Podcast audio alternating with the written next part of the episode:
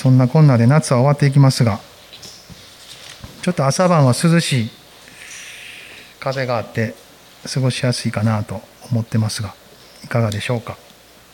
この間空を見上げたらなんか秋の空やなってふと感じた日がありましたね。あなんか季節が変わってんなと言いながら夕方になるとあのつくつく帽子泣きますよね。この夏の終わりに大体泣くんですけどあれを聞きながら皆さんどうですか？夏の終わりを感じ私はあれ聞いたらいつも思い出すんですね。あの西川のりおさんの「つくつく帽子つくつく帽子」っ てあのギャグを思い出しながら。あんなやっとったなあの人元気してんかなと思いながらですね。あの思い出してたんですけど。まあ夏が終わり季節は移ってきますが今日もコロサイ人への手紙からとは思ってますがですね。ちょっと最初にその聖書箇所だけ読みましょうか。続きでやってますんでひょっとしたら分かりにくい方もおられるかもしれませんがでもまあ今日語られる内容の中で何か一つでも受け取ってくださったらなと思いますが2章の今日はですね8節から19節までちょっと長いんですけど2章の8節から19節2の8から19ですね。読める方は一緒にどうぞ読んでください。あの虚しい騙し事の哲学によって誰かの囚われの身にならないように注意しなさい。それは人間の言い伝えによるもの。この世の諸々の霊によるものでありキリストによるものではありません。キリストのうちにこそ神の満ち満ちたご性質が形をとって宿っています。あなた方はキリストにあって満たされているのです。キリストはすべての支配と権威の頭です。キリストにあってあなた方は人の手によらない割礼を受けました肉の体を脱ぎ捨ててキリストの割礼を受けたのですバプテスマにおいてあなた方はキリストと共に葬られ、またキリストと共によみがえらされたのです。キリストを死者の中からよみがえらせた神の力を信じたからです。背きのうちにあり、また肉の割礼がなく、死んだものであったあなた方を、神はキリストと共に生かしてくださいました。私たちのすべての背きを許し、私たちに不利な様々な規定で私たちを責め立てている債務証書を無効にし、それを十字架に釘付けにして取り除いてくださいました。そして様々な支配と権威の武装を解除し、それらをキリストの凱旋の行列に捕虜として加えて、晒し者にされました。こういうわけですから、食べ物と飲み物について、あるいは祭りや新月や安息日のことで、誰かがあなた方を批判することがあってはなりません。これらは来たるべきものの影であって、本体はキリストにあります。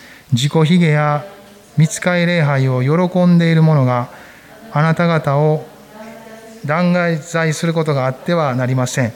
彼らは自分が見た幻により頼み、肉の思いによっていたずらに思い上がって、頭にしっかり結びつくことをしません。この頭が元になって、体全体は節々と筋によって支えられ、つなぎ合わされ、神に育てられて成長していくのです。ちょっと長かったですね。まあ、ずっと一章から見てますが、パウロ、ちょうど御言葉散歩も今使徒の働き読んでるんですね。ずっと読んできたらあああの頃こんなやったんやなと、まあ、そのずっと後パウロはあの使徒の働きで言えば最後の方のあのローマで捕まって。そしてその捕まった牢獄の中でこの手紙の一つを書いてるんですけどね、まあ、そのパウロ。パウロはこのイエス様に捕らえられたんですよね。キリストに捕らえられた。皆さんどうですか？キリストに捉えられる。キリストは私たちが信じるかどうかを選ぶ方や。もちろんそうなんです。でもキリストに捉えられるという面を信じていくと思ってるんですよね。ああまさにイエス様が私を捉えてくださったな。あのダマスコ途上でパウロに現れてくれたイエス様。そのイエス様と出会ってからずっと彼は捉えられそして追求し続けたんですよね。まあ、そのようなことがピリピの手紙の中に書いてますよね。私はすでに捉えたなどと思ってない。すでに完全にされているのでもありません。ただ捉えようと追求し続けてるんですって。そしてそれを追求するようにとキリストイエスが私を捉えてくださったんですだから私は今後ろのものを忘れ下向きに前のものに向かって進み私の前に用意されたキリストからの栄冠を得るために私は一心に前に向かって走っているんです。そう書いてるんですよ。自分のことです。これ健全な姿だなと思いますね。関心ある方はピリピの3の12から14あたりをまた印つけて読んでみてください。あらゆる労苦と奮闘が彼の生涯にはついて回ったんですけどイエス様信じてから別に信じたからそうなったというよりも信じてそれを述べ伝えていくということにおいてそのような戦いの中に置かれたんですよね。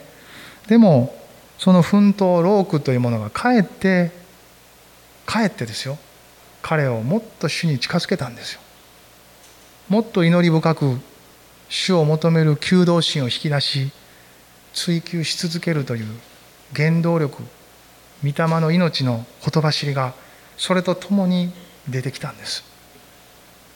そして同時に世の潮流に流されることのないその主から与えられた証明選びそこから来る使命感その重荷が文字通り潮流に流されない重しとなって彼の人生をしっかりとこの世の潮流の中にあっても後に向かう天の御国で豊かに通じるものへと作り変え続けたんですよね。私たちもこう与えられてる人生の重荷と感じることこれがなかったらええのになと思うようなことって全部取られたら適当に流されていくだけだなと思います。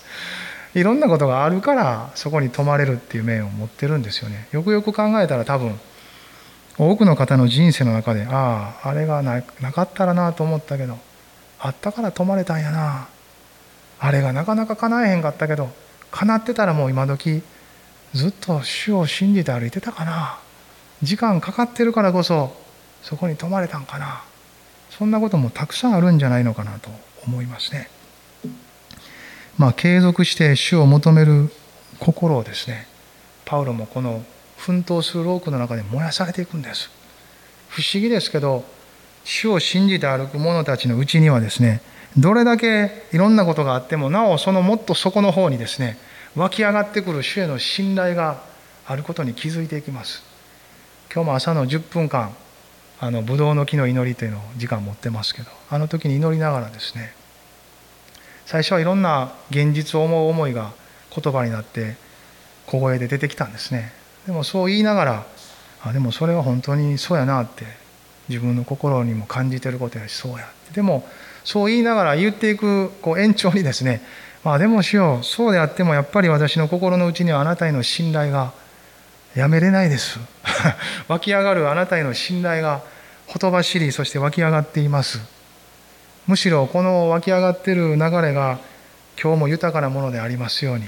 そしてそれに満たされその流れに浸されて今日も今週も歩いていくことができるようにと何か祈り出したんですけど最後の方の祈りはもうそんな風になってその流れの中に満たされ浸されている自分というものを発見したんですね。パウロもそうだったんじゃないかなと思いますよ。いろんなことがありながら全てを主にさらけ出しながら同時に主がその心の内からあふれる信仰と恵みによって彼を満たし続けた。まあそう言えるのかな。彼は別の手紙の中にキリストと苦難を共にしているなら栄光も共にすると信じます。私たちはキリストと共に相続を得る共同相続人ですって。神の子供であるなら同時に共同相続人です。キリストが受ける栄光もあれば共に共に受ける苦難もまた甘んじて受けます。それがワンセットで私を持ち運び御国において豊かに富むものと変えるからですとパウロはそんなふうに書いています。私たちも今キリスト命と子供のようにダンスしながら賛美しましたよね。神の子供ですよ。アバ父と呼ぶこの霊を受けているということは共同相続人となっていくように成長していくんです。その成長を共に受けていくそのような姿へと子供でもずっと幼子ではないですよね。成長して大人になりキリストにある聖人として立たせることがパウロの役割であり彼はそれを認識していたように私たちも互いにお互いに幼子であるところに泊まるということだけでなくその素直さとまっすぐさと柔らかさにおいては幼子のようであり続けるんですが同時にものの考え方と主を愛する者として成長していくということにおいては大人となっていく。こちらからも主体的に主を愛する者へと変えられていく。そのように御霊はうちで続けて働いてくださってる。ですからパウロもどこまでもついていくとこの賛美をしたかどうか分かりませんけどキリストは命です。全てです。キリストで十分です。キリストで私は充足します。というところに止まり続けたんですね。彼は別の手紙の中でも言ってますよ。見えるものにではなく見えないものにこそ目を留めますって。後に受ける重い栄光に比べたら今の苦難は軽いですと語ってます。私たちの外なる人は衰えても内なる人は絶えず新たにされ続けています。それが私たちが受けている命ではないですか。イエス・キリストが私のために身代わりに死に葬られ復活された。その罪を負い一切を背負って死んでくださったその十字架を信じる者に主は見救いを与え主の名を呼び求める者は誰でも救われるのですと私が道であり真理であり命なのですとおっしゃられた方が身代わりに死なれた死とそして復活を通して私たちの救いの道を完全に開いてくださった。応答しうる恵みはこの御言葉の現実であり語られる一つ一つの福音の言葉は私たちの心を開きながら応答する道を固くしていきます。パウロもコロサイの人たちもこの福音によって救われそしてなおこの福音に生きる述べ伝える共に養われて成長するそのような中にありますね。手紙の内容がこう進んでいく中でますます福音の真理というものが輝きながらその恵みが豊かに明らかにされているなそう感じさせられるんですね。同時にこう背景にあるその福音とは違う間違った教えや歪んだものっていうものも多少パウロの言葉の中にこう出てくるんですけど8節あの虚しい騙し事の哲学によって誰かのとらわれの身にならないように注意しなさい。それは人間の言い伝えによるものこの世の諸々の霊によるものでありキリストによるものではありません、ま、はっきりとしたことは分かりませんがキリストにある知恵と知識に基づいてない人間をよりどころとする学問的な人生観哲学ってそのものは悪くないですよね。イエス様を信じる人たちも聖書に基づくキリストにある人生哲学というのが作られていくんです。哲学そのものを否定してるんじゃないです。キリストをよりどころとせず神の言葉に結びついていないところの人間とこの世の知恵から作り出されたそのような哲学神概念というものについてはパウロは虚しいって言ってるんです。なぜならそれが本当に神と結びつけないからです。本当の命をいただくものとならないからです。ですからむしろキリストにつながってください。キリストにつながる時神からの命があふれそして本当の意味での人生哲学を築いていくことになるんです。それはこの天地が滅びても滅ぼされない揺るがされないいろんなことが起こる中でも私の心は揺るがされてもその根底で私の存在を支えていく豊かな土台を築き上げるんです。とパウロは語っているんじゃないかなと思うんですね。このずれた内容っていうのはですねただ単にそのずれたるっていうだけじゃなくてキリストに相反するものなんですよね。ですから俗悪なんです。もうちょっと後のページの方にもその内容が出てくるんですけど16節もちょっと読んでみますか。こっちはまた別の角度のことが書いてるんですけど16節一緒に読んでください。こういうわけですから食べ物と飲み物についてあるいは祭りや新月や安息日のことで誰かがあなた方を批判することがあってはなりません、まあ、ちょっとこれも分かりにくい部分ですがでもまあおそらく書いている内容からしてユダヤ教的なですね立法に基づく内容ですよね。それに結びついた福音プラスアルファぐらいで福音とは違う教えを説いている内容です、まあ、ガラテヤ人への手紙なんかもそんなこと出てきますよ。イエス様信じるだけやったら十分じゃない。本当の意味でハイパークリスチャンになりたかったらユダヤ人が持っているこの立法もしっかり守って割礼も受けてユダヤ人のように生活することを通して完璧になるんです。プラスアルファですよ。でもパウロははっきりといやイエス様を信じるだけで十分だよって。なぜならユダヤ人に与えられたそれらの出来事というのはキリストが来られるまで幾分かその信仰を保つために支えとして与えられてたものであってそれらが指し示す本体はキリストです。その方が来られたんだからもうその方だけで十分なんです。もちろんユダヤ人の方はユダヤ人ですからその彼らの中にある文化として食文化としていろんなことを続けて守ることそのものは悪くないです。でもそれが福音プラスアルファになるのであればそれは違うんです。福音はどこまでもキリストイエス様を信じるだけで十分ということなんです。17節にそういう言葉がありますよね。これらは来たるべきものの影であって本体はキリストにあります。私たちが日当たりに出たら私たちの影ができますけどそれは私たちの本体じゃないですよね。影がどんだけあるからといって人影を感じてあ誰かあそこにおるわ。影があるから。って分かってもですね。その影の主が現れたら影を見ないですよね。もう本体だけを見るんです。あああの人がおったんかって。影はそれまでの幾分かそれを指し示すヒントになるだけです。でも本体であるイエス様が来られた以上それが新約聖書なんです。旧約はそのキリストが来られるまでのことを書いてます。それも重要であり神のことが描かれてるわけですけどこのキリストが来られてからキリストに神は全てのことを表された。ですからこの方だけで十分なんです。18節もちょっと読みましょうか。自己卑下や見つかり礼拝を喜んでいる者があなた方を断罪することがあってはなりません。彼らは自分が見た幻により頼み肉の思いによっていたずらに思い上がってもう一節頭にしっかり結びつくことをしません。ここまでで結構です、まあ、これもその教会に入り込んでいた異端的な内容ですよね。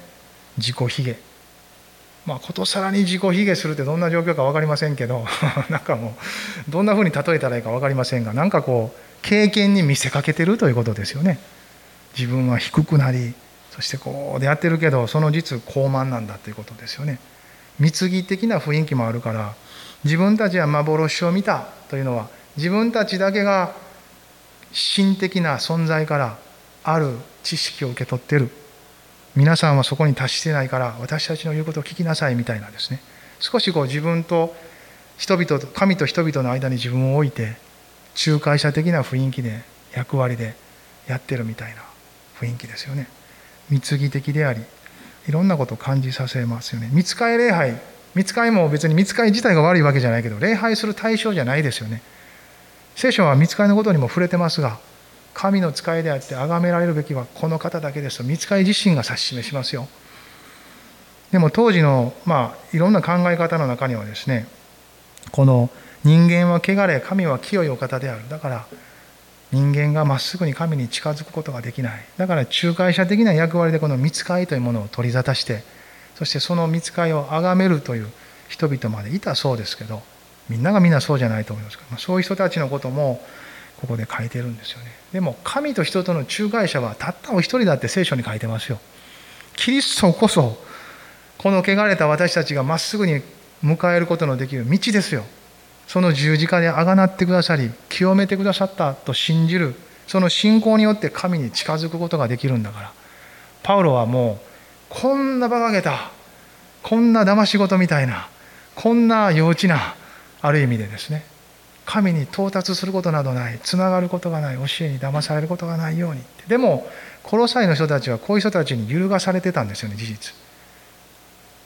特別コロサイの人たちが騙されやすいということではなくこのような内容が人間的には魅惑的であるということなんですよ。福音はとてもシンプルですよね。イエス様を信じたら救われます。でもこのシンプルだけど内容は単純ではありません。神の知恵に満ちたとても深遠なものです。しかし彼らが言っていることは入り口そのものからして複雑なんです。哲学って大体複雑じゃないですか。その体系を持って信仰の在り方というものをとても複雑に構成されてるんですね。人って複雑なものや言葉数が多いものには騙されやすいですよね。あなんかあっちの方が本番っぽいなって。なんかその方がなんか学問的には優れてそうやな、まあ、そういう面もあったのかもしれませんね。あるいは彼らが語っている霊的な知恵と呼ばれるものがいくらか人間性には魅惑的に見えたのかもしれません。多少占い的にですね将来のこととかその人自身のことを言い当ててたのかもしれませんよね。人ってそういうものにも弱いですよね。占いっていまだに多くの人が導かれていきますけどそれで分かってどうなるんって私は思うんですけどね。分からんでも神に信頼して生きていける方がはるかにええやんって。いっつも将来のこと心配し続けなあかん人生なんてしんどいやんって。一回占いにはまったらずっと占ってもらい続けないと心配で心配で仕方がないじゃないですか。当たったりするともっとですよ。仮に。もちろん悪霊の働き回りや暗闇の力もですね占いなんかを通して当てますよね。基本的には。商売繁盛に導いたりもしますよね実際。聖書の時代から今の時代に至るまで。そういうことってありますよ。でもそんなものだけで人生が図られたら本当の命を失っていきますよ。イエス様ははっきり言われた。たとえ人が全世界を手に入れたとしても誠の命を損じたら一体何の得になるでしょうって。その人は誠の命を取り戻すのに一体何を差し出せばいいのかって言ってます。狭い門から入りなさい。広い門は滅びに至ることが多いって。魅惑的に見える人間性にとって今を乗り越えることにおいて焦ったり掴んだりするその内容が本当に主からのものなのか命に至るもんなのかということは吟味されなければならない。そういう内容ですよね。パウロはそういう背景を持った人たちが入り込んだ教会に対して福音によってまっすぐ立ちなさい。あなた方が聞いて信じたキリストこの方との結びつきの中に止まっているならばそれで十分乗り越えれます。対抗できます。しっかりとキリストに向かっていくならば御言葉が照らされ御霊に導かれて知恵が与えられます。なぜならキリストこそ知恵と知識の宝が全てそこに詰まったお方だからだって言ってます。ね。本体である方それがキリストだ。そしてこの9節ちょっと戻るんですけど2章の9節一緒に読みましょう。キリストのうちにこそ神の満ち満ちたご性質が形をとって宿っています。これ19節でも同じようなこと言ってるんですね。なぜなら神はご自分の満ち満ちたものを全て御子のうちに宿らせ、御子とはキリストです。キリストのうちには神の本性が、その性質が全て満ち満ちている。ね。満ち満ちたっていう言葉ってあんま聞かないですよね。満ち満ちた。もうそれぐらい充満してるってことなんですよ。この充満という言葉はこのコロサイのキリストに反する教えを説いていた人たちがよく使ってた言葉だそうです。充満。私たちはこの心的な領域に到達しこの知恵と知識で充満してるという言葉を使ってたみたいですね。だからパウロはあえてその言葉を使っていやあなたたちの充満を超える充満はキリストにある。キリストにこそ豊かな知恵と知識の充満があるんですって。そう言ったんですよ。この知識と知恵というのは神に通じる知識と知恵です。神を理解し神のご人格を知りその見業を悟らしめられその神様が成しておられる全ての摂理とそのご計画の道筋の一つ一つに通じていく知恵と知識です。それはキリストに満ち満ちているものです。ただ福音はそれだけで終わってないんですね。福音の真髄とはここからなんです。この十節が福音の真髄なんです。あなた方はキリストにあって満たされているのです。これです。キリストだけが素晴らしいんじゃないんです。キリストは素晴らしいんですけど素晴らしいで終わらないんです。キリストのうちに全てが満ち満ちているで終わらないんです。福音はこのキリストと私を私たちをつなぐんです。ですからキリストを信じた私たちもまたキリストにあって満たされている満ち満ちているんです。これが福音です。神様だけが素晴らしい。神様はこんな方だという教えだけで終わるのであれば福音の半分なんです。福音とは神が与えられた私たちに対する良い知らせメッセージなんです。それは神と人とがつながるところにその中心があるんです。神が神だけで存在せず人が人だけでということでなくこの神によって作り出された人とこの世界が結び合わされるからこそ福音なんです。そしてその結び合わされる中心はキリストです。その十字架なんです。このキリストにあって私たちはキリストが満ち満ちているように満ち満ちるんです。だから信じた人たちはもっと深く神様を知っていくんですね。知らんと信じられへんっていう入り口はあるんですけど私はなるべく早く最初に信じた方が早いと思ってます。ああ神様がおられその方がキリストであるならば信じてみよう。信じるところから始めてみよう。すると信じるという接点が神の天よりの油注ぎを持って御霊の働きを促し御言葉が開かれてもっと知ることができるように導かれていくんです。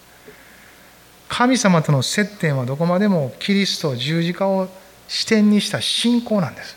この信仰の応答があればあるほどそのところから流れてくる天よりの知恵と知識は私たちを神様に近づけていくんです。そして知ることができるんですよ。文字通り理解する霊的な知恵に満たされていくということを経験していくと思います。いずれにしてもこの福音はキリストと私を結ぶんですよ。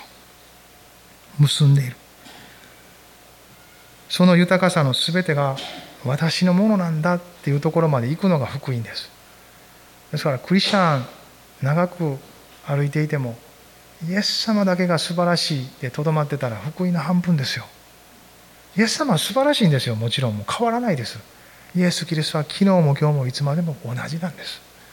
その方と共に結びついた私もまた、まあ、主にあってということですよ。変に誇る意味じゃなくて主にあって誇り素晴らしいと言えるそういう存在として自分を受け取っていくんですよね。それが信仰の核心じゃないですか。もちろん私たちはいつまでも不足がありますよ。自分の足らなさ至らなさそれは賛美にもなってるぐらいです。ね。でもそれを補って覆ってあまりあるイエス様のその恵みの十字架が私たちの誇りになっていくんです。そんなものだけどキリストが素晴らしいようにキリストと結びつく私もまた素晴らしい。そういう私そういう自分をパウロはキリストにあるという言葉で包んだんです。キリストに結びつきキリストにある全てを受け取っている人その空間のようなことを示した言葉がキリストにあるという言葉ですよ。キリストにあってキリストにある。そういう言葉がいくつか使われてますよね。この10節にもあなた方はキリストにあって満たされているのです。です。キリストにあって満たされている。このキリストを誰だというのかっていう問いかけがすなわちこの聖書が問いかけてる一番のことです。イエス様もあの弟子たちに問いかけましたよね。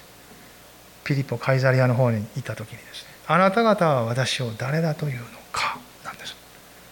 人々は何と言ってますかって最初聞くんですよね。預言者の一人だと言ってます。エレミアだという人がいます。モーセが語ったあの預言者だという人がいます。いろんな言い方があります。じゃあ聞くがあなたたちは私を誰だというのかと言った時ペテロが答えるんですよね。あなたは生ける神の子キリストです。その時イエス様は喜ばれたんです。あなたにそのことを告げたのは天の父なる神の油注ぎです。その御霊の知恵によってあなたは今告白に至ったんです。誰も精霊によらなければイエスを主であると告白することはできない。パウロもそう語りました。どこまでも精霊様御霊の技です。私たちがどれだけ頑張って信じようとしても信じれないですよ。割に合わんし論理に合わん。人間性には合わないんですよ基本的には。でもそれが神の恵みと御霊の働きである時柔らかくされ開かれ心が備わった時人はキリストこの方こそ誠の神ですということができるんです。神様を信じる人はいっぱいいます。でもこの神が聖書に書かれてあるイエス・キリストであるという問いかけに答えれる人はもう一段少なくなります。でもそれこそが神が求めておられる告白です。そしてその問いかけに答えることがこの神様が与えている恵みに応答することです。そして救われるということなんです。救いの道はこの問いかけに応答することです。あなたはイエス・キリストを誰だと言いますか？神です。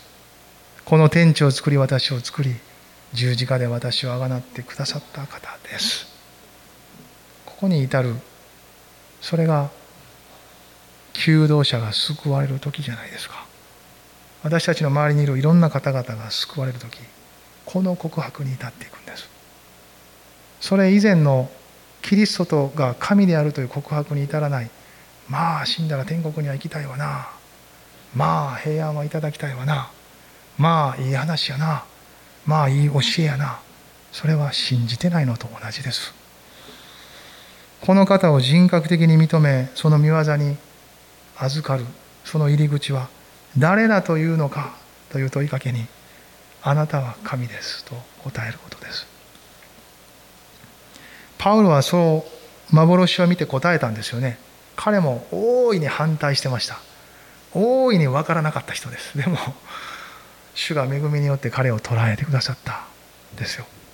コロサイの人たちもエパフラスから聞いた。エパフラスもおそらくパウロから聞いたんか。誰かから聞いて救われた。皆その時々の恵みに応答して救われていって広がっていったんですよね。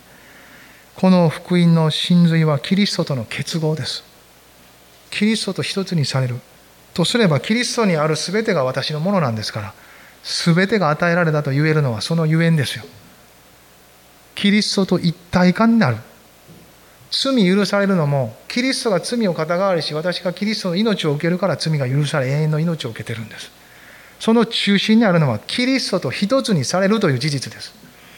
イエス様を信じた時もたらされるのはキリストと一つになったという事実です。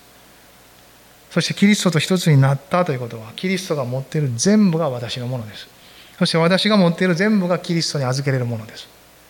すなわち罪汚れ神への反逆背き裏切りあらゆるものはキリストに預けていいものです。一体化なんですから。それが十字架で全部つけられて処罰されたと信じるんです。なぜならキリストと一つになっているからです。同時にその一つになったキリストから今度は良いものの全部を受けるんです。その方が私の負のものを全て受け取りキリストからの全ての良いものを与えられる。割に合わんすね神様の方としては。あんたの悪いもの全部受けて私は良いものだけ注ぎ出すだけかいなって。だから恵みなんです。私たちが良い代価を払い何かそれに見合うお金を払い良い技をし良い人になろうとして努力してその努力が報われてそれを受けるならそれは報いですよ。恵みとは何の働きもないものに与えられるから恵みなんですよね。経験でない不経験なものにこそ与えられるからこそ恵みなんです。計り知れないですよこれは。人間的にそれも考えても割に合わんからですね。馬鹿らしくなります。えー、ってそんなんする人おるわけないやんか。って。おるんですよ。この懐の深い方が。そのことをしてくれたんです。私たちのために独り子を差し出してくれたんです。神の独り子なるイエス様は私たちの全てを肩代わりするため身代わりに十字架にかかるため来てくれたんです。あと3ヶ月もすれば4ヶ月もすればクリスマスですよね。もう気が早いけど。そのイエス様が来てくれたことをお祝いするその中心は私の罪を負うために来てくれた死ぬために来てくれたんやってことですよね。なんとありがたい。ありがたいんですよ本当に。だから感謝しかないんです。ああ主を感謝して受け取ります。なんかそれに見合うものを払ってもらいますじゃないんですよ。見合うものなんてないんです。ないから神の一人子が来るしかなかったんです。私たちの罪に対して神の反逆に対して背きに対して裏切りに対して見合うものなんて一つもないですよ。この世界を作り私たちが知ろうと知らまいと太陽を昇らせ夜には月を与え月明かりでも歩けるように季節ごとに雨を降らせ収穫の実りを与えて私たちの食物やあらゆる社会生活の全てを根底で支えておられる方の恵みが知らずにでも与えられている恵みですが御言葉を通しキリストの十字架を通してその知っていくことのできる恵みの領域を神様は開いてくださっている。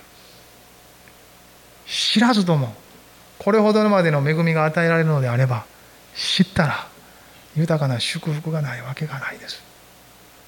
それがこの福音に語られていることじゃないですか。あなたは私を誰だと言いますか？これは試金石ですよね。私たちも自分に対して問いかけた時試金石じゃないですか。私にとってキリストとは何なんや？神です。全ての全てです。時々祈りでも告白でも自分で言ってみることも私たちの心を強めますよ。主はあなたは私の力です。知恵です。全ての全てです。私も朝起きたらよく祈ります。ああ主よ今日もあなたが私の力となってください。力をくださいとは言わないですね。私の力となってください。キリストと一つですから。そのような意識が御言葉と御霊のイメージからやってきてるわけですから。彼から力だけをもらえません。キリストはうちに御霊によっておられるからこの方が私の力となってください。あなたが私の知恵となってください。あなたが今日行く私の全ての平安となり希望となり喜びとなってください。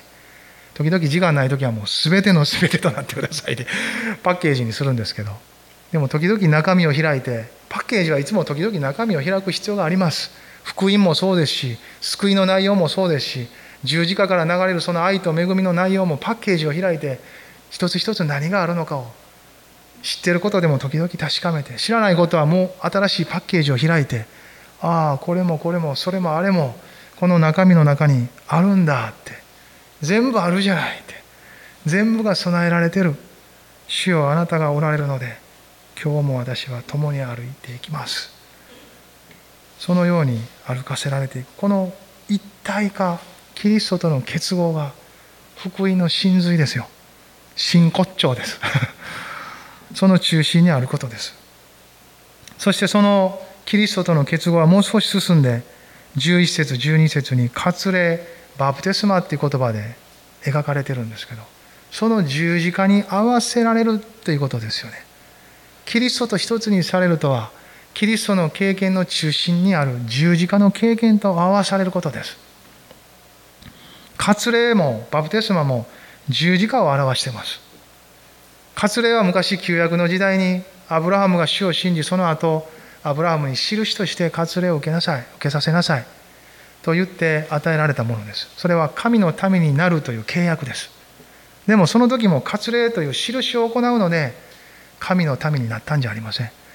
彼が神を信じその信仰が義と認められて神の民となったんです。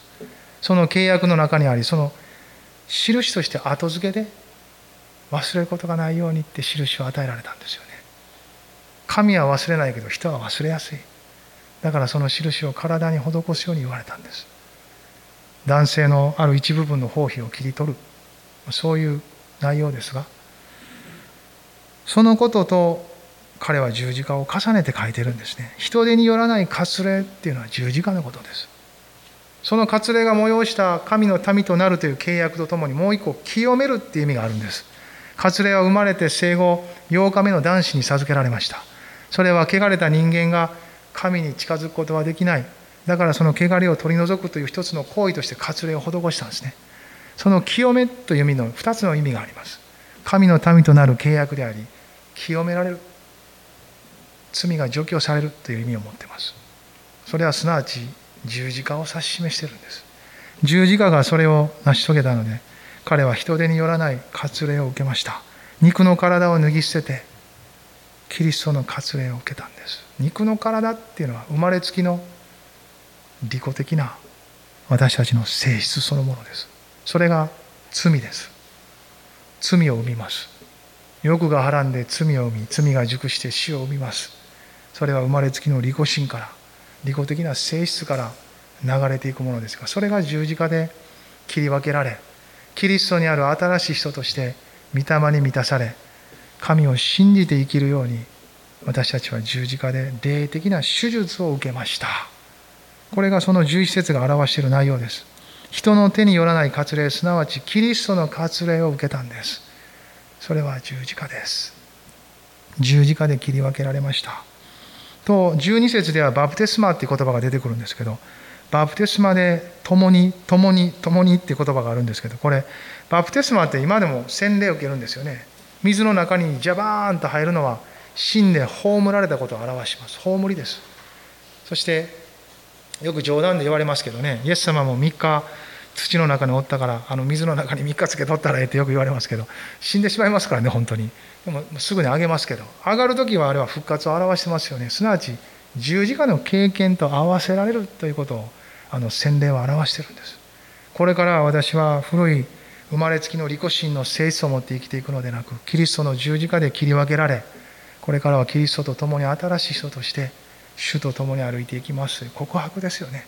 それに合わせてあのバプテスマを受けそして上がってくるんです。ただの儀式といえば儀式です。でも御言葉でありイエス様自身も父と子と精霊の名においてバプテスマを受けなさい授けなさいって言ったんですよね。ですからその御言葉に応答するという信仰の行為の中に神からの天よりの祝福と油注ぎがあるんです。どこまでも接点は御言葉に対する十字架に対するキリストに対する信仰なんです。それが向けられる時そこが接点となり神の豊かな命が流れていくんです。すでにキリストにつながれたブドウの木につながれた枝ですよ。でもその枝であるということがその恵みに応答する信仰によってつなぎ目を確かなものとし流れ来る豊かな精霊の樹液をですね流れさせ生き交わすのはその信仰の接点においてなんです。ですからクリスチャンも日ごとキリストとのつなぎ目を確認しながら信仰によって立っているところを通って豊かなるそしてあるターニングポイントでは洗礼を受けたりその洗礼として神の民として歩いていきますということがはっきりさせられながらそれがもう一度思い起こさせられまた確信に至るように生産式持つんですよね月に1回、まあ、私たちの教会では第一日曜日だけですけど、まあ、頻度はさまざまな教会の在り方がありますがその生産式によってもう一度神の民であるということを思い返すんですよね。あれもただの外側に現れた儀式かもしれません。でも背後に根底にあるのは御言葉です。形に表された御言葉でありその御言葉の行為に共に応答するのでそこが信仰の接点となりその生産の恵みに預かっていくんです。これはとても神様の知恵深い天と地を結んだ十字架を土台にした神の民と共に歩く歩みの主のやり方です。とても知恵深いなと思います。そして絶えず人の中に信仰を確かなものとさせ確信に至らせそして事実そこには命が流れるんですよね。皆さんは生産の時にどんなふうな信仰を持って預かってますか？キリストの十字架その罪の許し罪からの解放その血だけで十分ですと同時にそこには癒しがもたらされるんですよ。体の癒し心の癒し人生の癒しが回復がありとあらゆる食卓につながるべき人たちの旧礼の祈りによって応えられる神様の見救いの技がそこから始まっていくということも信じていいことですよ。生産とは神のためになる人たちがつながるべき食卓ですよ。天の食卓の写しである。その理解はどんどん広がり深まっていくんです。信仰生活はただ通り一辺倒のスケジュールとプログラムと礼拝に来て教会に集いそして年間のスケジュールをこなし毎月やってる毎週やってるその外側の行為と儀式を繰り返しているだけのものではなくそこに表された御言葉がどのような内容でありそれを信じる私に神の力がいかに働くかを毎週ごとに毎日ごとに毎月ごとに毎年ごとに人生のありとあらゆる機会に経験する豊かなキリストと一つにされた。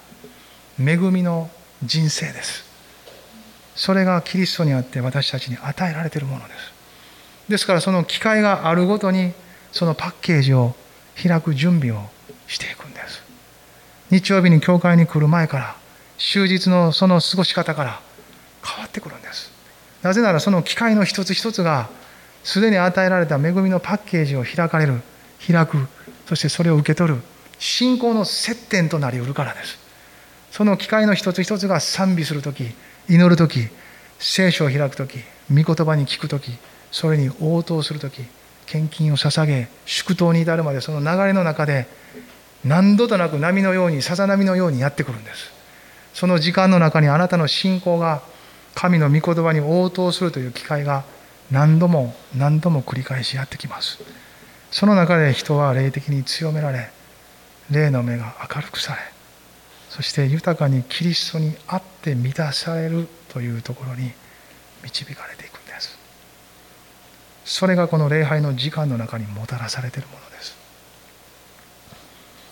そこには通い続けていく 集い続けていく身を置き続けるということが繰り返されていくんですがそれはでも退屈な出来事ではなく豊かな霊的な新鮮な命あふれる時間だなと思いますねこの割礼とバプテスマに表された内容をもってパウロはキリストの十字架と合わせられていく。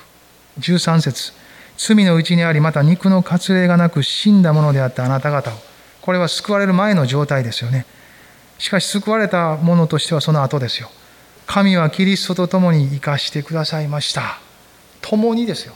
キリストと一体化されているので十字架で死ぬだけでも葬られるだけでもなく復活された方と一緒になってよみがえらせる新しい命に生きてこの新しい命は生まれつきの利己的な性質がもう一回よみがえらされるのでなくキリストにある神を信じる信仰に満ちた御霊の人として歩いていくようによみがえらされていくんです。そしてその御霊の人は成長が必要ですから作られていく時間を人生の時間の中たどっていくんです。御言葉によって養われ御霊によってその調理され料理された食物を食べそして信じて行いながらですね人は成長していくんです。奉仕もその機会になるんです。だから奉仕は重要です。礼拝を捧げ奉仕につきそして主の働きを担ってそれぞれの終日にもそれぞれの仕事や家庭生活やさまざまな中で神の臨在の中に生きていくんです。なぜならキリストともう一つにされてるんですから。疑いようのなくキリストはあなたのうちにおられるんです。あなたもキリストの中にあるんです。In Christ Christ in me ですよ。キリストのうちにありうちにおられるキリストによって私たちは生きていくんです。パウロはそのようにキリストとの結びつきを語りました。そして最後にこの13節の終わり。私たちのすべての背きの許し。私たちのすべての背きを許し。背きとは罪です。罪の一つの形です。罪とが憂いいろんな言い方がありますが罪です。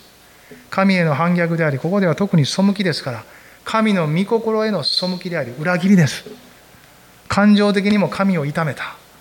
そのような罪ですよね。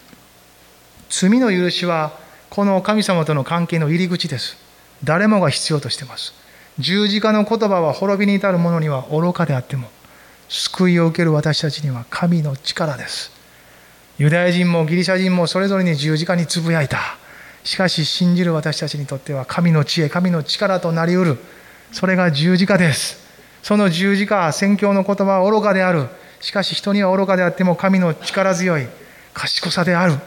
神の賢さは神の愚かさは人よりも賢く神の弱さは人よりも強いと。そのようにおっしゃったキリストの十字架がそこに表されてるんですよね。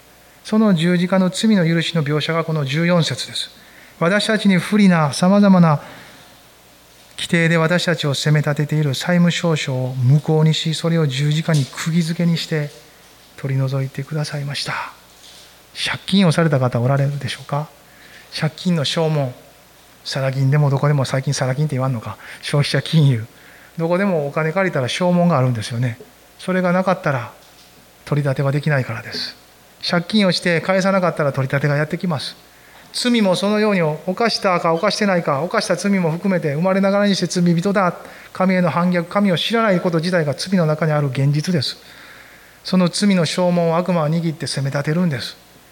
立法はそれを責め立てる道具にされたんです。なぜなら罪があるからです。でもその罪が明らかにされることは許すためです。許しに向かい、その罪の許しがキリストにしかないことを明らかにし、神は福音の言葉を持って人々をキリストに向かわせ、その罪を許す、その道筋に立たせ、罪を許すだけじゃない、その罪から来る在籍まで拭い、その罪から来る在籍、在籍をもたらす、その罪を責め立ててくる要求さえもその十字架で取り除き、その要求さえもでなく、その要求してくる立法を逆手に罪を逆手に取ってやってくる悪魔と悪霊の諸霊力諸勢力を晒し者にして凱旋の行列に加えられた。十字架の勝利は圧勝ですよ。この証文は完全に無効にされてる。キリストの血によって拭い去られたんです。この無効にするって言葉はですねこう書かれた文字まあ、用紙紙に当時は書いたそうですけど用紙紙に書く文字がインクみたいにこう書かれますよね。それをこすり取るって意味あるらしいですよ。無効にする。十字架はその証文の私たちの借金罪ありとするその全てをこすり取ってくれた。キリストの血が。なんかそのイメージがすごく生々しいけど力ありますよね。キリストがその流された血によって私たちの証文に書かれてある全てを拭い去ってくださった。だからもはや責められないんですよ。依然として私たちの中には罪の意識やいろんなことがあるかもしれない。でもそれを責め立てるところの証文は白紙なんです。なぜならキリストが十字架で払ったからです。ただ単に白紙になったのでもなくただ単にただなんじゃないんです。福音は無代価で与えられます。でも代価がしっかり払われたんです。キリストという神の子が血を持ってしっかりと支払ってくれた。この命の代価が払われているので私たちにとってはただなんです。そのまま受け取ることができるものです。それを十字架に釘付けにしたということはもはや確固たる証明としてくださったということですよ。何かあったら十字架を見上げよう。そのキリストを見上げよう。彼が流された血を見上げよう。仰げ。するとあなたの中にキリストの命が流れ込んでくる。信仰によって見上げるならばそうなるんです。心が責められる時主を見上げますと告白するならその信仰の接点が働き神の命が血の注ぎが私たちの心を拭い去りキリストにあって真っ白な責められるところのない心として神の前に立つことができるように仕上げてくれるんです。ハレルヤ。落ち度なく生きれる人なんて一人もいないですよ。失敗のない人は一人もいない。謝らんでいい人許しを買わなくていい人生を生きている人なんて一人もいない。誰かもどっかで許しをこい涙を流し痛みと苦しみと憂いを持ってどこかで私をまともにきれいにまっすぐにしてほしいという願いを持ってるんじゃないですか。それに行き着いた時キリストはあなたの助けになります。救い主ですから。そこに行き着いたら迷いなくキリストを叫んでください。見上げてください。そこに解決があります。もうすでにこれは2000年前になされたことです。終わったことです。完了したことです。そして永遠に打ち立てられた霊的な救いの事実です。ハレルヤ。これに太刀打ちできる立てつくことのできる者は一人もいません。アーメン15節一緒に読みましょう。そしてさまざまな支配と権威の武装を解除しそれらをキリストの凱旋の行列に捕虜として加えて晒し者にされました。アーメンこれは悪魔と悪霊暗闇の勢力です。彼らに完全な勝利を喫したキリストは十字架で死んで葬られ復活し天に昇る時。これは一つの描写ですけど。それらを凱旋の行列に加えた。ローマの兵は将軍は勝って帰ってきたらですねこのローマの中心部において馬に乗りそして高らかに片手を上げそして胸を張り勝利を歌いながら入ってくるんです。自分の兵士たちも連れながらですねそしてその最後に後ろの方にですね勝ち取った国の捕虜たちが引きずられてくるんです。その国の王兵士将軍強いと思われる者たちもみんな鎖につながれてぞろぞろやってくる。それはどういう姿ですか？完全な勝利ですよ。もう完膚なきまでに勝利しこの敵の全ては敗北したという事実を伝えてるんです。私たちが人生で敗北感を味わうとしたらそれはその捕虜にやられてるんです。捕虜ですよ。捕まって鎖につながれ何もできないんですよ。その霊的な事実に立つことがキリストにあるということです。そのことの中で私たちは完全な勝利解放され自由にされてるんです。その解放と自由をもって最初のこの16節に続いていくんです。こういうわけですからもはや福音だけで十分ですってなるんです。そして19節彼らは頭にしっかり結びつくことをしませんでしたが福音に生きる者は逆です。この頭にしっかり結びつきその結びつきをもって節々と筋によって体ごと豊かなる成長が導かれていくんですと書いてます。19節最後一緒に読みましょうか。そのこのから頭がっていうところからですね。この頭が元になって体全体は節々と筋によって支えられつなぎ合わされ神に育てられて成長していくのです。私たちも共にこのように成長させられていきたいですね。立ち上がりましょう。そして祈りましょう。しばらく一緒に祈りましょうか。ハレルヤハレルヤ。それぞれに祈ってください。あなたの掴んだところ。主を信じる信仰の告白でも。何か思うところ祈ってください。ハレルヤ。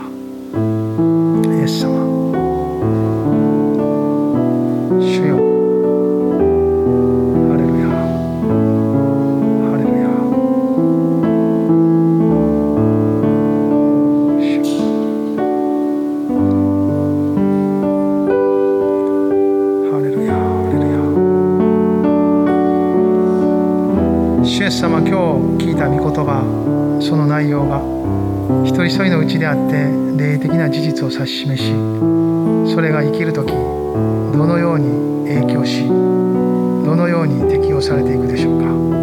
この週の歩みもまたあなたが導き全てにわたって力ある。